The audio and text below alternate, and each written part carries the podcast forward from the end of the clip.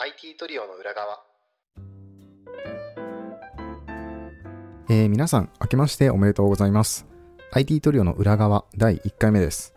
このポッドキャストは普段、チーズ、なべちゃん、そして僕、小倉くんの3人で IT トリオの日常と題して通常会を作成しているのですが、この裏側では、ポッドキャスト運営の話や、よりプライベートな出来事など、よりゆるく IT 関係なく一人で話していこうと思います。今回はこの裏側を始めた理由、そして今後裏側で話したいと思っていることについて話していこうと思います。よろしくお願いします。はい。ということで、えー、裏側第1回目始まったんですけれども、えー早速、え1つ目、裏側を始めた理由について話していこうと思います。大きく理由2つありまして、まず1つが、まあ、IT トリオの日常として2024年は新しい取り組みをいろいろしたいなと思っていて、まあ、その一環っていう感じですね。で、まあ、いろいろやりたいことを、まあ、なんかホームページ作成するとかなんかいろいろ野望はあるんですけど、まあ、それは来週の通常会で話しているので、ぜひそれをお聞きいただければなという感じです。で、今回この IT トリオの裏側を、まあ、月曜日の朝に更新しているんですけど、これはちょっと特別で、通常は、まあ、あの、いつも通りの通常会のプラスアルファで、まあ、月に2、3回ぐらい不定期でゆるく更新していければなと思っています。まあ、今回はちょっと元旦の朝なので、まあ、元旦の朝にポッドキャストを聞く人はさすがに少ないかなと思って通常回の代わりに裏側を使わせていただきました。はい。で、まあちょっととはいえまた別の回で話そうとは思うんですけど、最近僕がカナダに移住したこともありまして、ちょっとこれまで通り週1の更新を続ける自信っていうのが、ちょっとまあ個人的にはあまりないですね。まあ、そんなに休むつもりはないんですけど、まあ、2023年みたいに1年間休みを1回もなく週1でやるっていうのはちょっともしかしたら難しいかなと思っていて、まあ、というのも日本とカナダって時差がすごいあって、えー、っとですね、バンクーバーと日本だと17時間ぐらいバンクーバーの方が日本より遅いという感じなので、まあ、それを踏まえて IT トリオの3人で収録の予定を合わせ続けられるのかっていうのがちょっと不安としてあってですね。まあなんか3人のうち2人でも揃えば通常会としてやっていいかなと思うんですけれども、まあ保険としてね、1人で何とかしなきゃいけない回が出てきた時に、まあ、ちょっと何とかするための力をつけておきたいなと。まあ、違う形のコンテンツをちょっと用意しておきたいなという感じで、まあその、まあ、試しというか、挑戦というか、といった感じで、まあ作成してみてるっていう感じですね。っていうのが1つ目です。で、まあ、二つ目は、ちょっと僕、小倉くん自身のトークスキルを伸ばしたいなと思い始めたので、それのま練習として裏側を使わせていただこうかなと思っています。年末の振り返り会とかでも、まあ、この IT トリオの日常を、ポッドキャストとしてより魅力的な番組にしていきたいみたいなことを、確か語ったと思うんですけど、いろいろなポッドキャストを聞いてみると、話者のスキルに依存する部分も結構大きいのかなと感じていまして、ちょっとトークスキルって言っても、まあ、一人で話す時の聞きやすさとか分かりやすさ。まあ、複数人で話す時の、こう、相手の話題とか、あの、意見をいかにうまく引き出せるか、みたいなものは、まあ別のものかなとは思うんですけど、まあとにかく、ちゃんと頭を使って話す必要があるのかなっていうふうに思いました。で、自分はよく、ポッドキャストスタジオクロニクルさんの作る番組と、ゆとたわっていう番組聞いてるんですけど、いろいろ聞いて自分なりの意見としては、ニュース系とか知識系の番組って、まあ、やっぱりそこに出ていらっしゃる方々の話が特に聞きやすいのかなと思っています。話の展開もうまいし、難しいことを噛み砕いて説明する力とか、多岐にわたったトピックを最後まとめて、うまくこう、まとめとして分かりやすい形でまとめる力。これがすごいなと思っていて、まあ、こういうのってそもそも話す方々が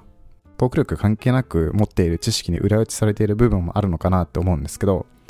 まあ、とはいえやっぱりトーク力そのものも影響としてあるのかなと思って聞いてたりしてました。まあそういったトーク力の差を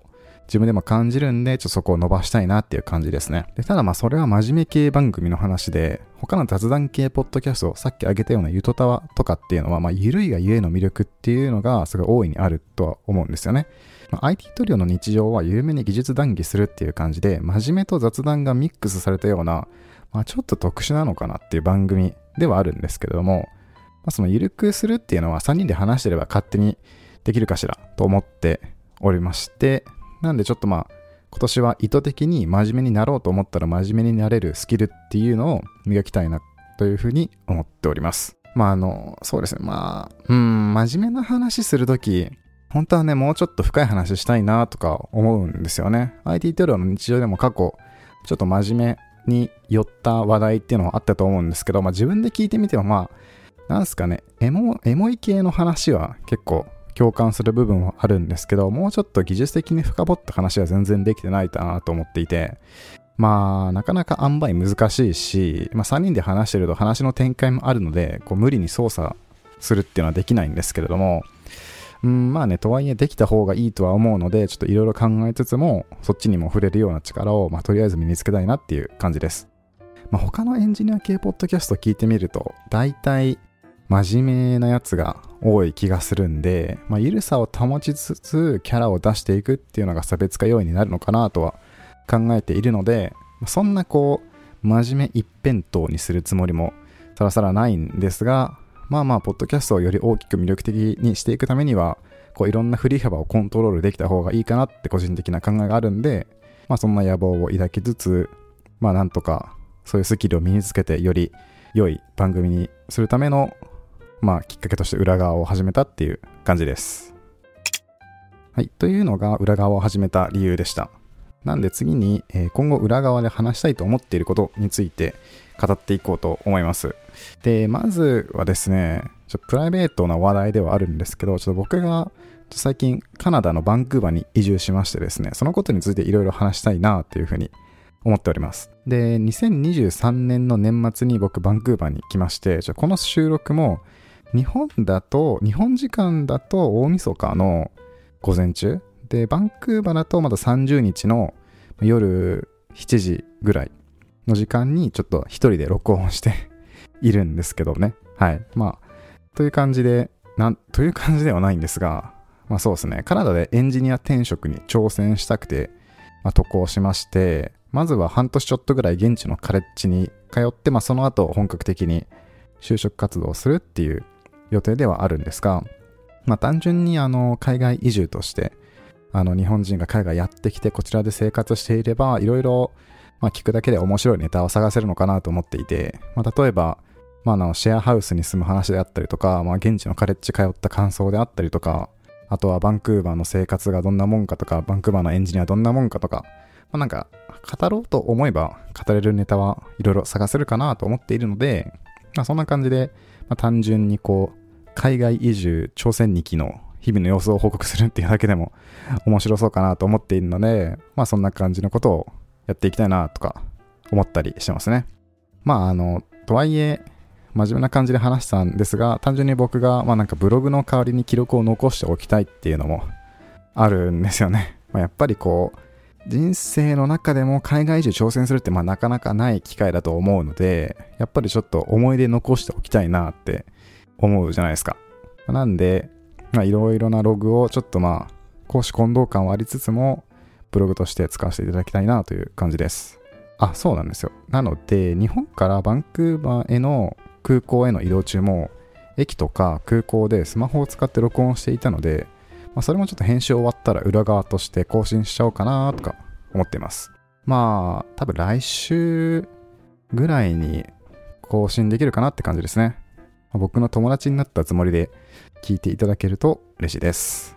まあ、あの、チーズとか鍋ちゃんも同じように、こう、プライベートなことで放送、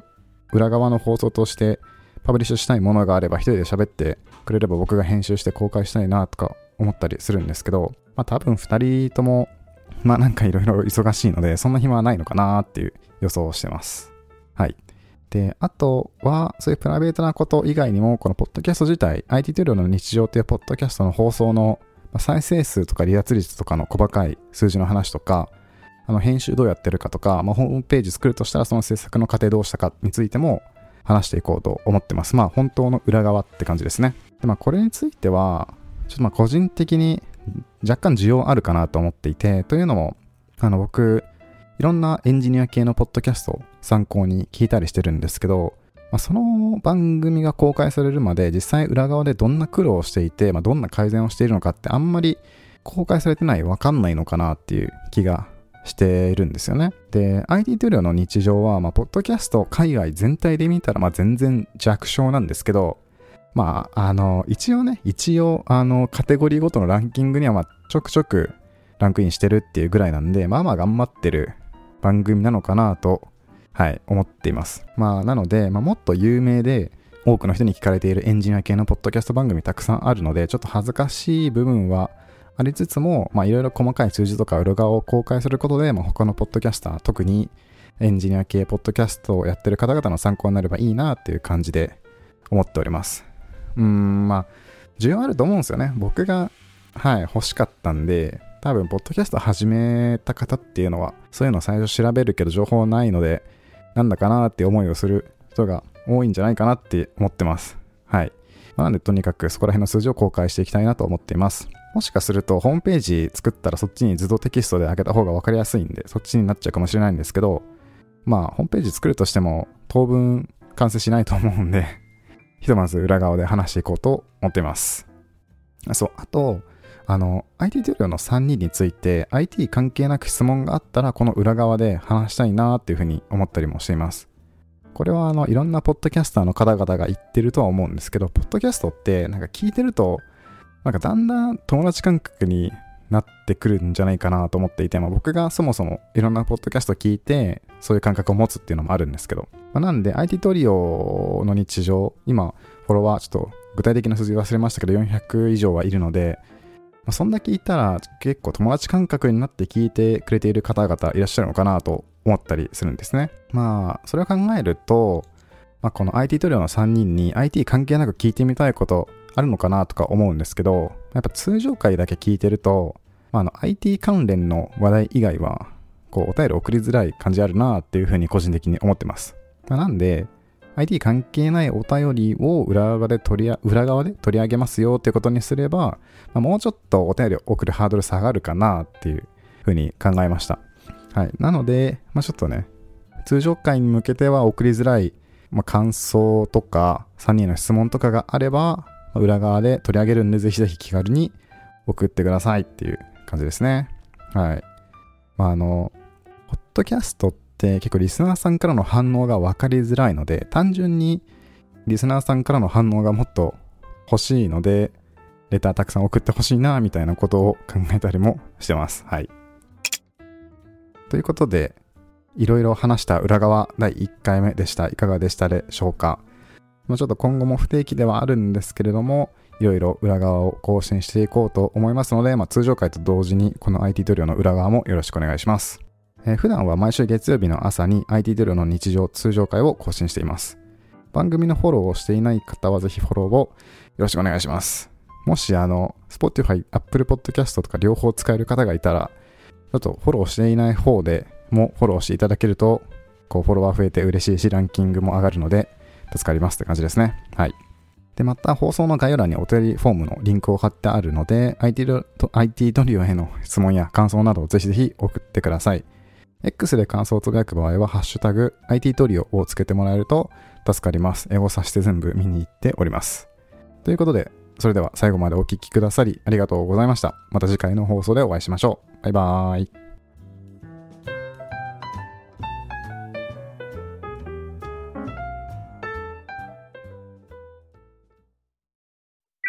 And now, a short commercial break. 現在エンジニアの採用にお困りではないですか？